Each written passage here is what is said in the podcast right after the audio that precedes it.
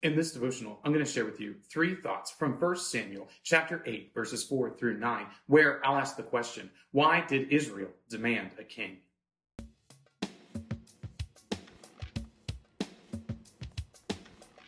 1 Samuel chapter 8 verses 4 through 9 says, Then all the elders of Israel gathered together and came to Samuel at Ramah and said to him, Behold, you are old and your sons do not walk in your ways. Now appoint for us a king to judge us like the nations. But the thing displeased Samuel when they said, Give us a king to judge us. And Samuel prayed to the Lord. And the Lord said to Samuel, Obey the voice of the people in all that they say to you, for they have not rejected you but they have rejected me from being king over them, according to all the deeds that they have done, from the day I brought them up out of Egypt, even to this day, forsaking me and serving other gods. So they are also doing to you.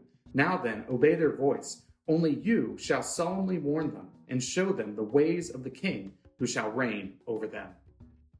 From the time of Moses onward, the people of Israel didn't have a king. They didn't have one family line that they drew their rulers from, but instead what they had were a series of judges, a series of people who largely were picked based upon God's choosing that would lead the people of Israel. But the people of Israel wanted a king. They wanted to be like the nations around them. They were sick of occasional judges coming up that were wicked and that abused their position. And ultimately, they rejected God as their divine ruler. And this is why they demanded a king. Here are three thoughts from 1 Samuel chapter 8 verses 4 through 9 answering the question, why did Israel demand a king? Thought number 1, abuse of power. Samuel was a good judge. By all accounts, Samuel is doing an excellent job leading the people of Israel. But his sons, who are taking up the mantle for him in his old age, they are not behaving like Samuel. What they are doing is abusing power. They are abusing the authority that they have inherent in their position and are taking bribes. They're expanding their wealth. They're making their personal lives better by abusing the authority that they have and the people of Israel will not tolerate it. Israel demands a king because the judges that are coming up after Samuel, his sons, they aren't good at all. Thought number two, like the nations. The people of Israel want to be like the nations around them. They want to have some international viability. And one of the ways that they could do that is if they establish a kingly reign over them. If they have a singular ruler who is over all of these tribes, then they would look more like the nations around them and they would gain some credibility on the international scene.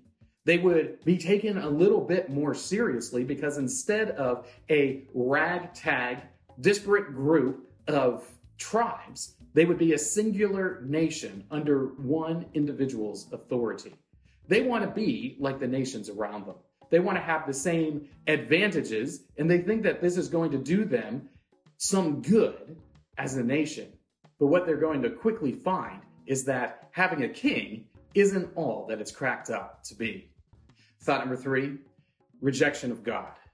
God tells Samuel that this is not a rejection of him or his leadership, but instead that it's a rejection of God. God tells Samuel that the people of Israel have constantly been rejecting him from the moment he brought them up out of Egypt. They have chased after other gods. They have wanted to do things like the nations, and they didn't want to be the distinct people that he had set them out to be. God tells Samuel that ultimately the people of Israel are rejecting him and his divine rulership over the nation, as they had already done in worship time after time they are now seeking to do the same thing with their regular leadership. The people of Israel, even though they had seen God's miraculous power, even though they had been the recipients of his divine blessing, they still reject him. They still serve other gods. They continually go after things that are not good for them. And the Lord understands this. He tells Samuel that his job is to proclaim what the king will inevitably do. tax them, take up their children as servants, and ultimately lead them into less freedom rather than more. These three thoughts come from the assigned reading of 1 Samuel chapters 6 through 10. If you'd like to read through the Bible with me, you can do so by subscribing to this channel, by clicking on the link in the description, or by joining the Facebook group Through the Bible, where we are reading the text of Scripture together.